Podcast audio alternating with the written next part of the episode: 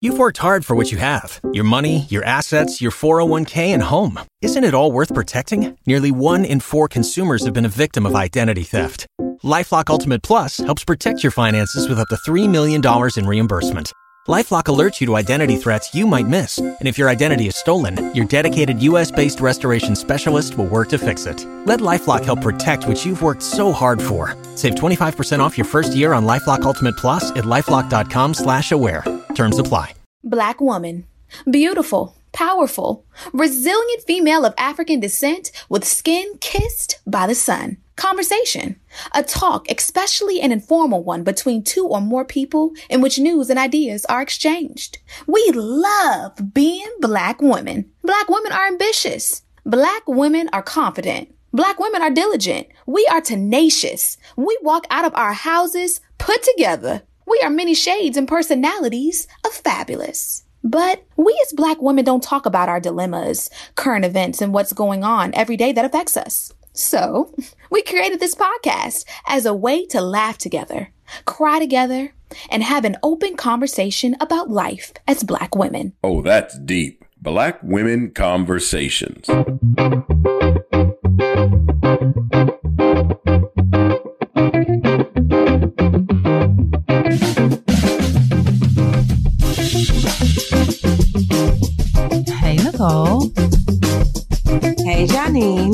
How's your week been? It's been busy. I've been on call again. I feel like every time I get on the podcast, I say I've been on call. Isn't that becoming very common? Yes. I'm only supposed to be on call one week a month, tops. And it's usually one week every four to five weeks to be specific. And I mean, here lately, I've been on call quite a bit. I so agree.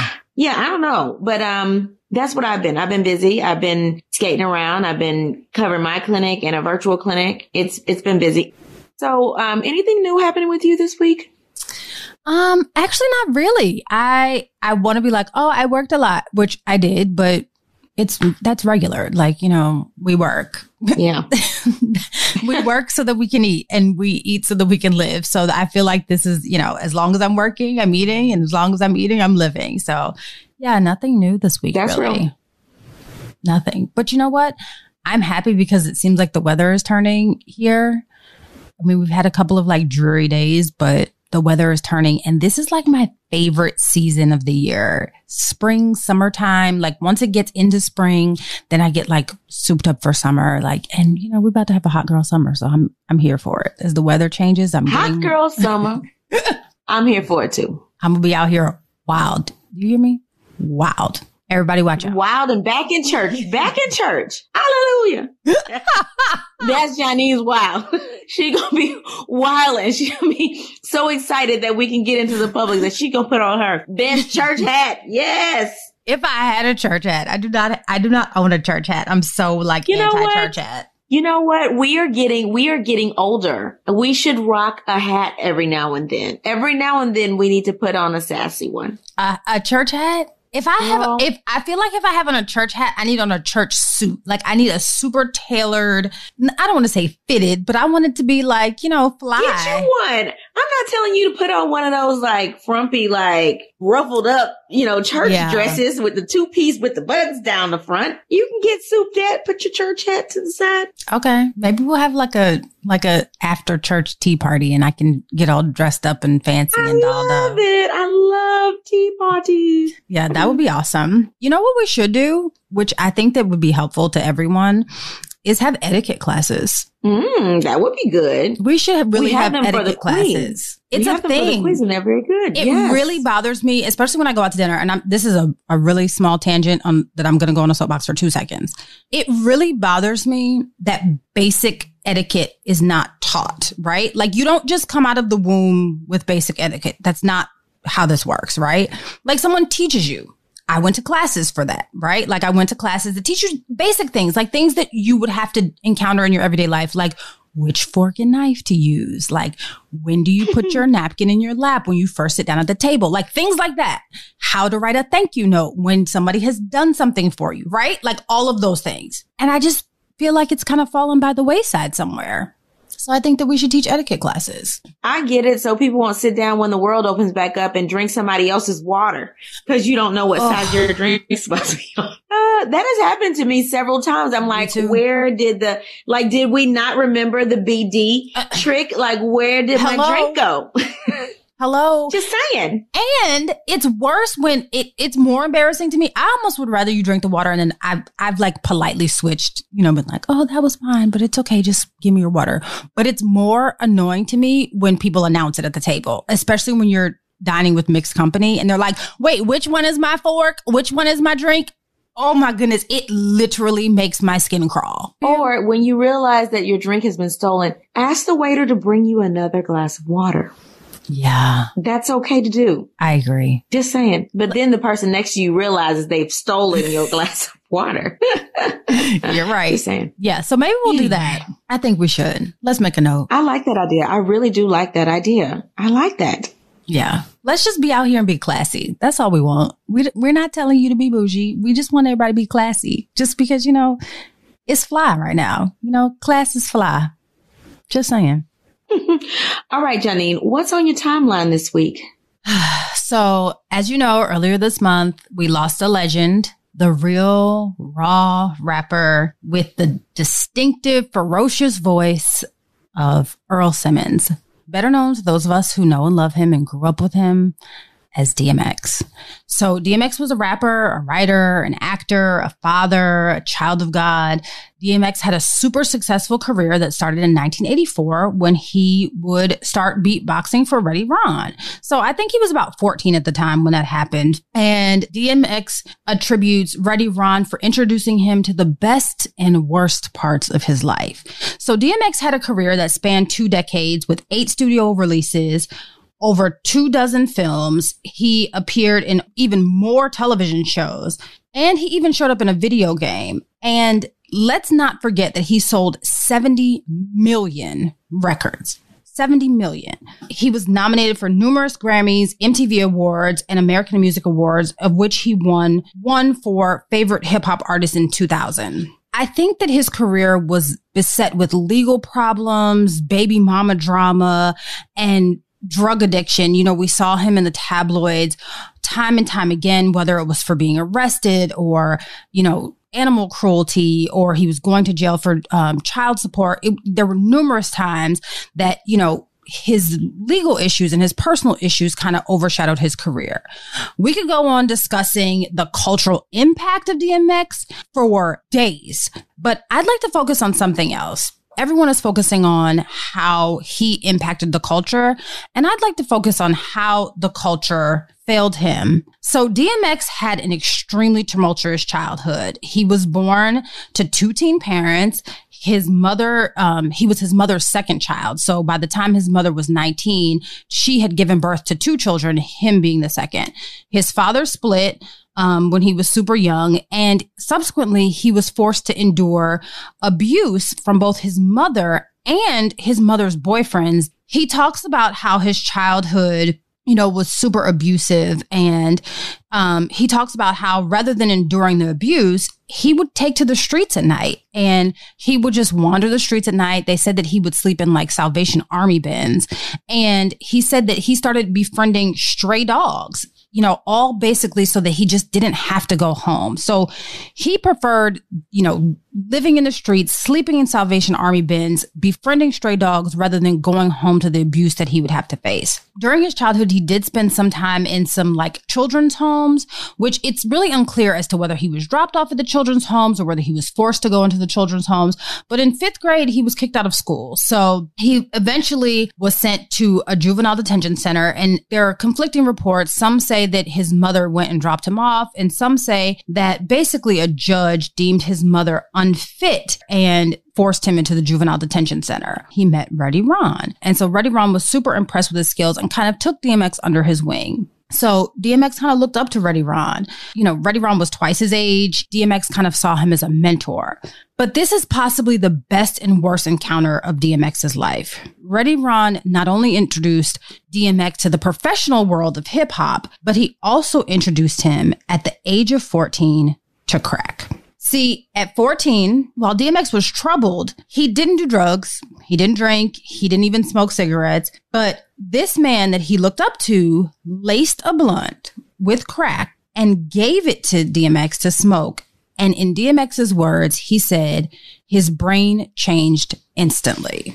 While DMX went on to become a successful rapper and icon, he also had a very public struggle with addiction, including numerous run ins with the law for drugs and other related charges. In 2016, DMX was found unresponsive in the parking lot of a Ramada Inn. And most recently, on April 2nd, 2021, DMX was rushed to the hospital with an apparent drug overdose, of which he never recovered. There's something really interesting that I saw that Russell Simmons posted. It was a touching video. And in the video, he talks about how DMX saved Def Jam. Def Jam was in a rut and, you know, he met DMX and DMX saved Def Jam in the video, he speaks about how this is a teachable moment and how this moment taught him that he needs to reach out to others who might need help and take more responsibility for what we see happening in front of us.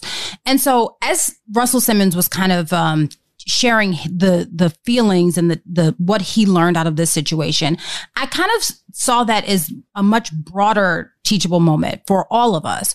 It's one of those things that i kind of struggle with. Like i've seen it. We've seen this time and time again and this kind of hits home for me because of the industry that i work in. But i see how we use up our celebrities and kind of overlook um, the illnesses and issues that they're facing because we just want them to perform and entertain for us. So, I mean, everyone from Jimi Hendrix to Michael Jackson to Whitney Houston to Pimp C, even Rick James, ODB. I mean, we've seen this time and time again where there are pretty evident struggles, but we kind of just overlook it because they're still able to perform. So this bigger teachable moment for us is, you know, in life, we kind of just have to take the time to say, this person may need help and they might not always be able to ask for the help. So DMX's life was probably as rough and rugged as his voice was, but I feel like the systems that were set up to support him failed. They failed him at every level. They failed him at the familial level. They failed him in school. They failed him. His mentor failed him. The prison rehabilitation system failed him. And ultimately, the industry failed him.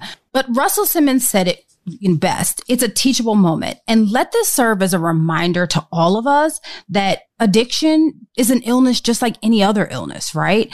And we really need to and by we, I mean a collective we, we really need to start treating it as such. Stop looking at addiction as that problem over there or something that people chose to do. Addiction is a real illness.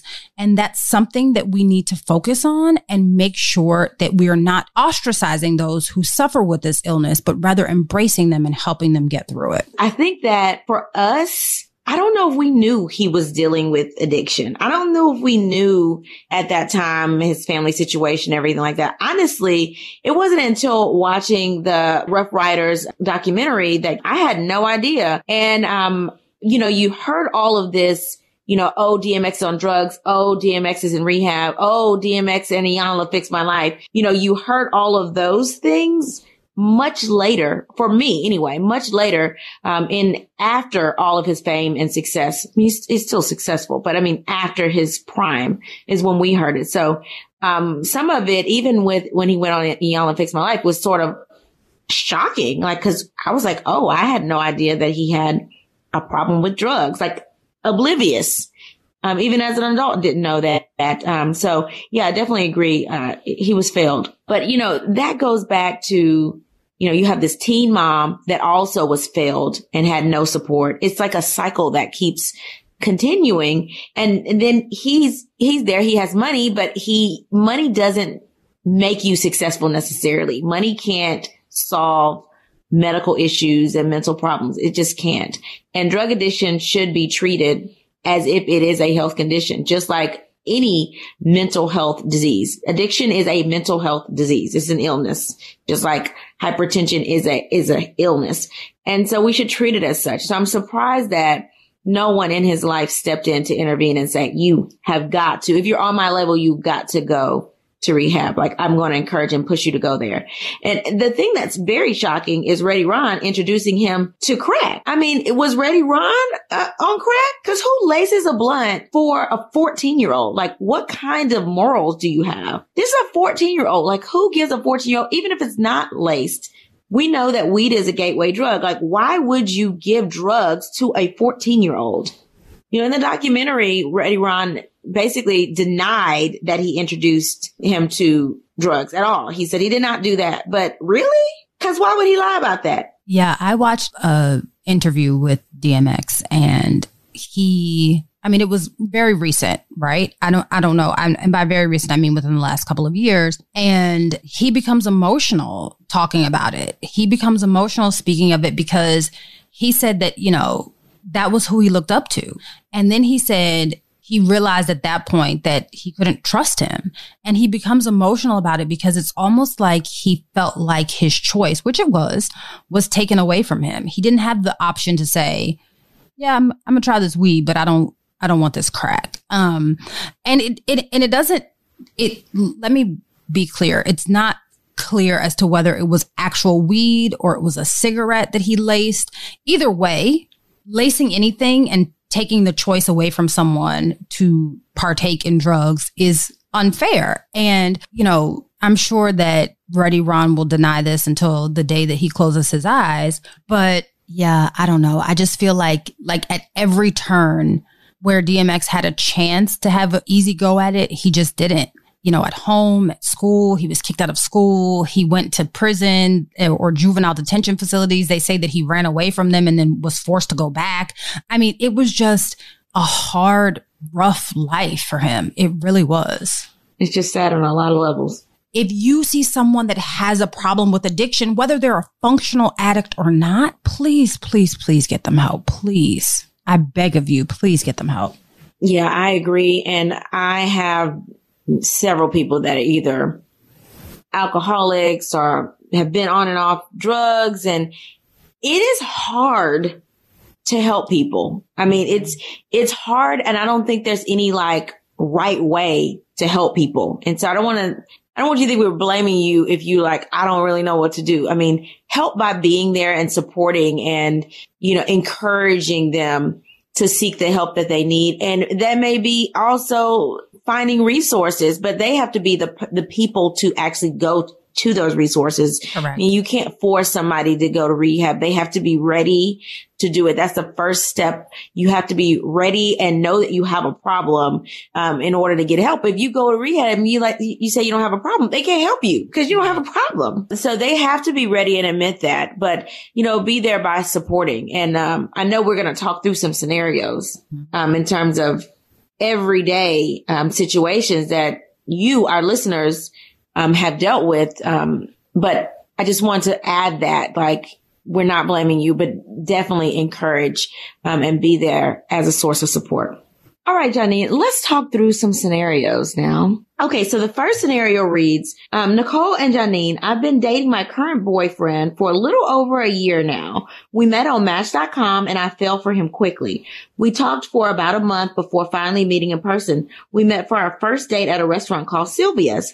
We had a good time, but now that I think about it, he knocked down six or seven beers at the table. I'm a lightweight, so I only had one. I didn't think anything about it because at the time we were there so long. We were literally there at the restaurant for almost six hours. We continued to date and we fell in love quickly. I think our early connection made me overlook the fact that he would drink to the point that he would occasionally have hangovers and he would sometimes smell like weed. He would show up late to different events and sometimes he'd be a little tipsy. Again, I didn't think this was a problem because he was always upbeat, nice to my family, and never got angry.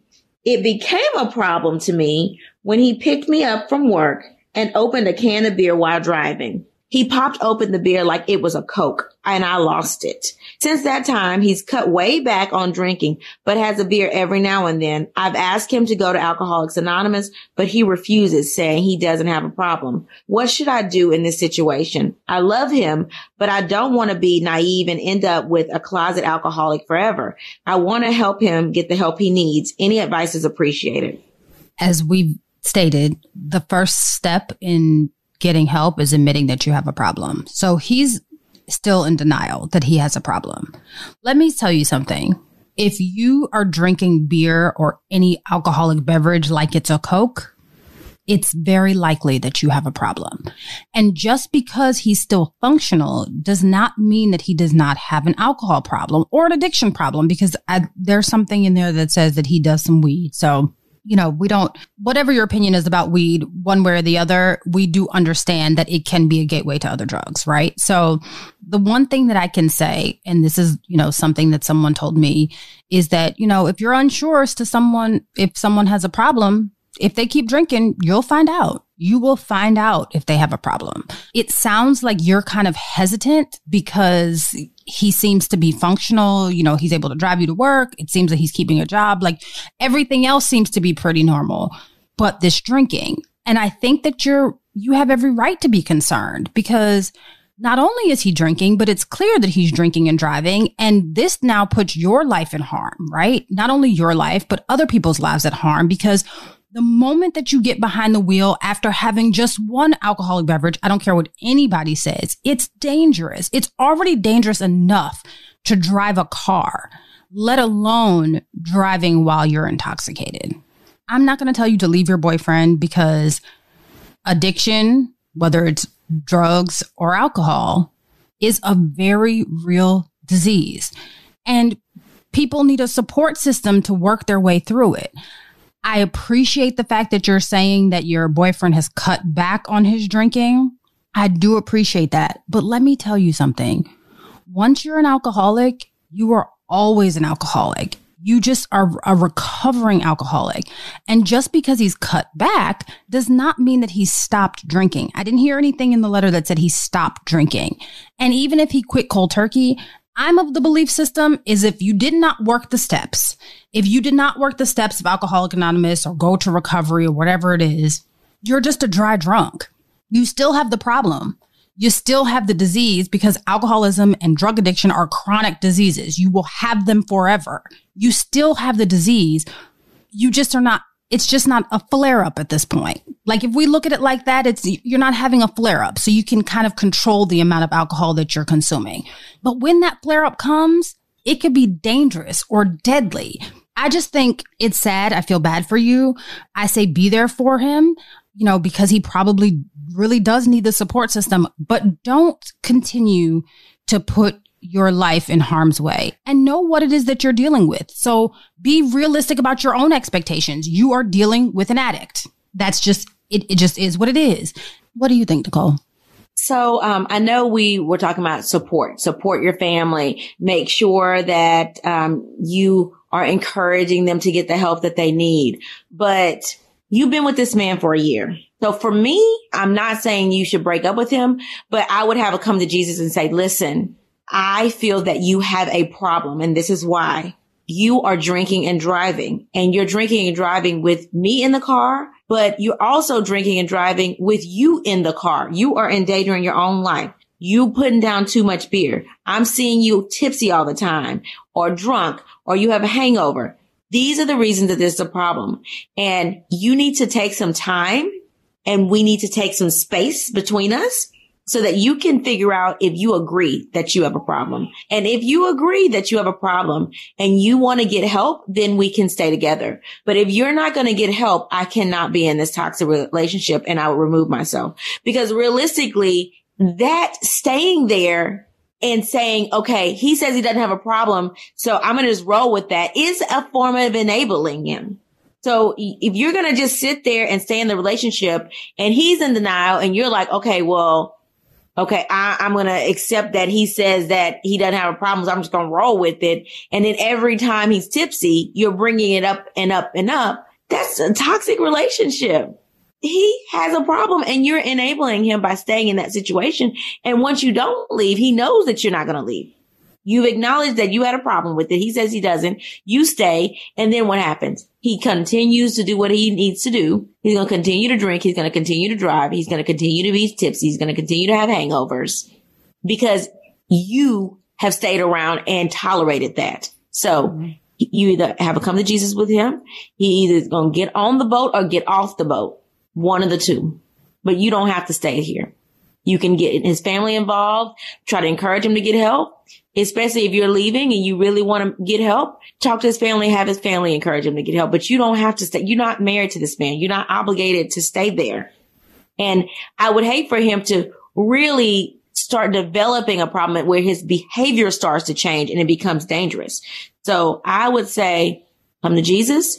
If he doesn't agree with you and he doesn't get help, get out. I agree. I'm going to go on to our next letter. This letter actually has a title again, and it says, My mother in law's drug addiction is about to end my marriage. It says, Hi, ladies. I really need your help. My husband and I live with my mother in law. We moved in because she was getting older, and my husband started noticing a rapid decline in her health after my father in law passed away. Once we moved in, we discovered that my mother in law abuses prescription drugs. She is up and down and all over the place. And sometimes she stays in her room without eating for days at a time. I feel like it's gotten out of control. She has her doctors and the other family members completely fooled. My husband and I moved across the country to help her because she always seemed to be sick.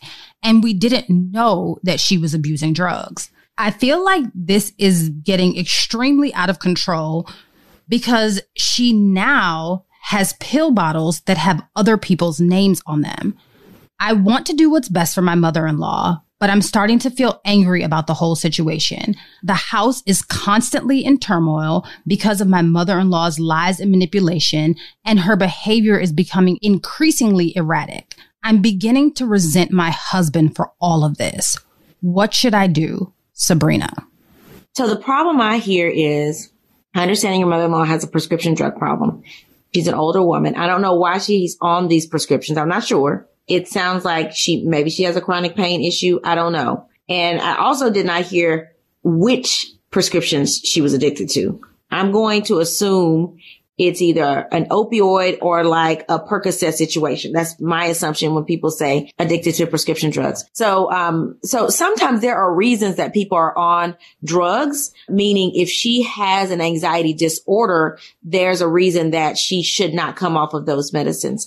If she, um, has an opioid abuse and she's on something like Suboxone or Subutex, um, or methadone, those are not considered drugs of abuse. They are prescription for maintenance so that eventually you can come off of those uh, medications. However, some people with chronic pain have to stay on those medicines for years and years and years because they actually do have pain. But what it does is it maintains you in such a way that you're not going to have these quick highs and then you can withdraw if you, you know, you know, miss a dose. So that's why it's maintenance. They're longer acting drugs so that you don't have symptoms of withdrawal.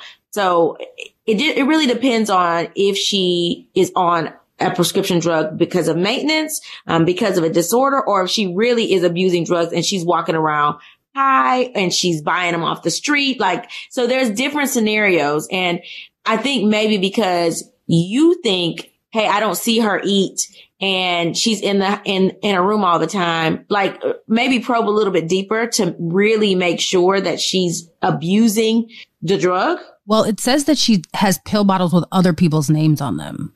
Oh okay. The other people's names on is is, is okay okay okay. That's definitely uh low key, you, you've been stealing them or you've been, or you've been, um, purchasing them. I missed that part, Janine. Okay. Well, then you definitely, she has, um, she definitely has a problem. So in that case, what I would be doing is talking to my husband and saying, listen, your mom needs help. We need to sit down and talk to her about her needing help because I can't live like this. That's number one.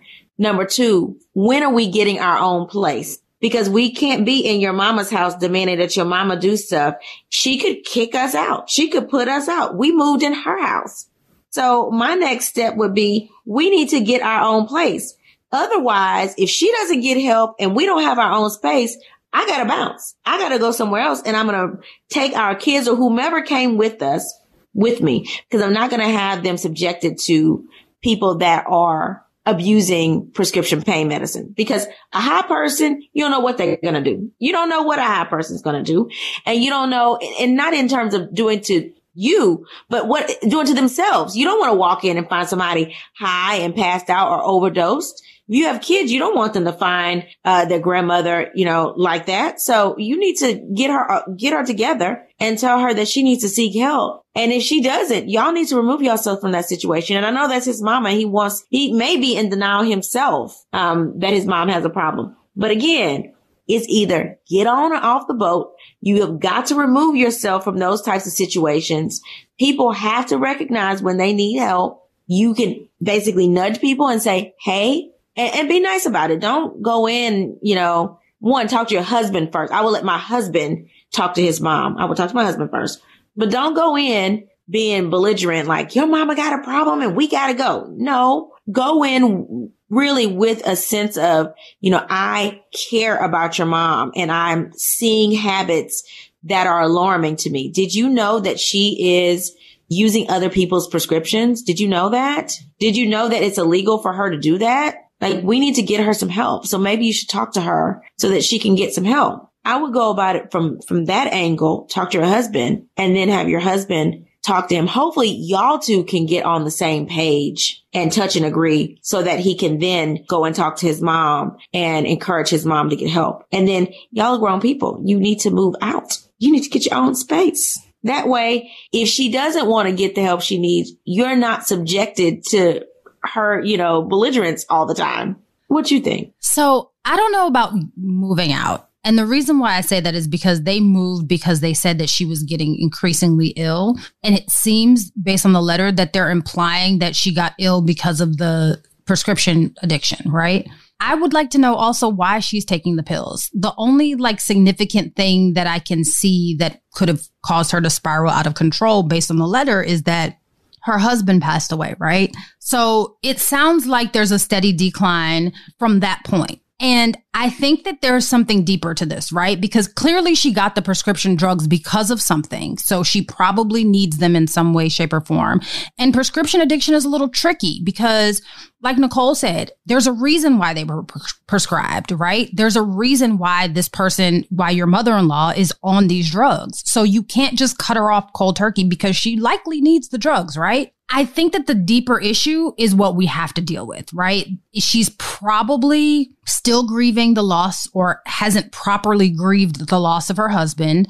And subsequently, she started spiraling out of control. So I think that therapy, you know, maybe staging an intervention of some, some sorts. She, they say that, you know, she has the family confused maybe you bring the family in and tell them, hey, this is what's going on. Lay everything out on the table. She's taking drugs. She's taking drugs from other people's names. We don't know what it is.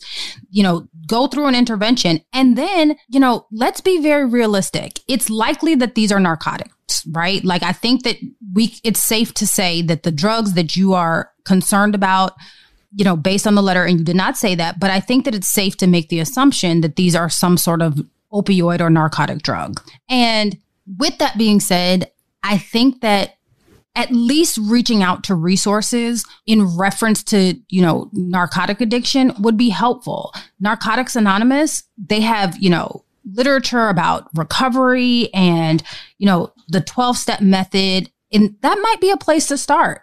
Look into those kinds of things because that will not only help you have the tools to deal with your mother in law, but it will also help you have the tools to know how to process it for yourself and process it you know, have, help your husband process it for himself because it's a really difficult situation finding out that your parents have an addiction. I've been there.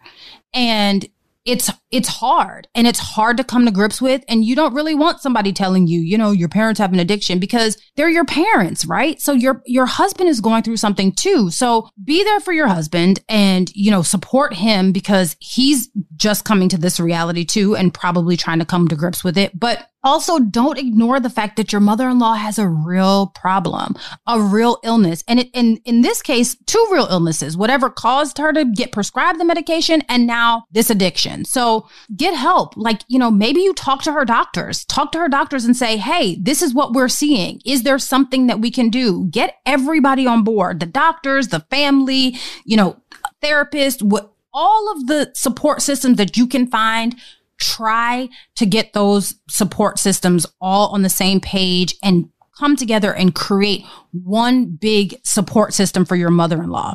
But putting forth all of the effort that you can before you kind of just throw away your marriage and your mother-in-law, I think I think that everyone deserves to try. I, I'm I'm not saying throw away your mother-in-law, but I'm I am going to stand by and say I don't think you need to necessarily live with somebody. And I think the only good thing from you guys moving in is that you see that the reason that she's declining and not as functional is because she has a problem.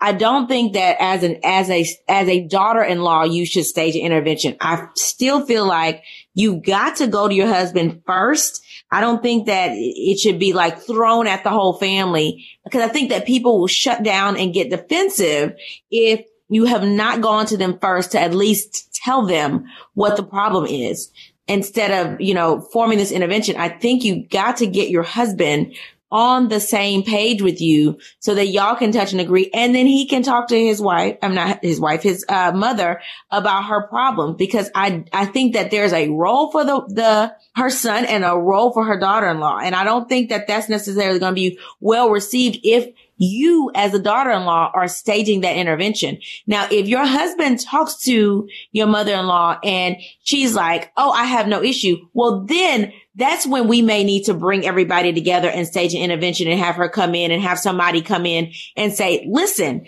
this is what your family is saying.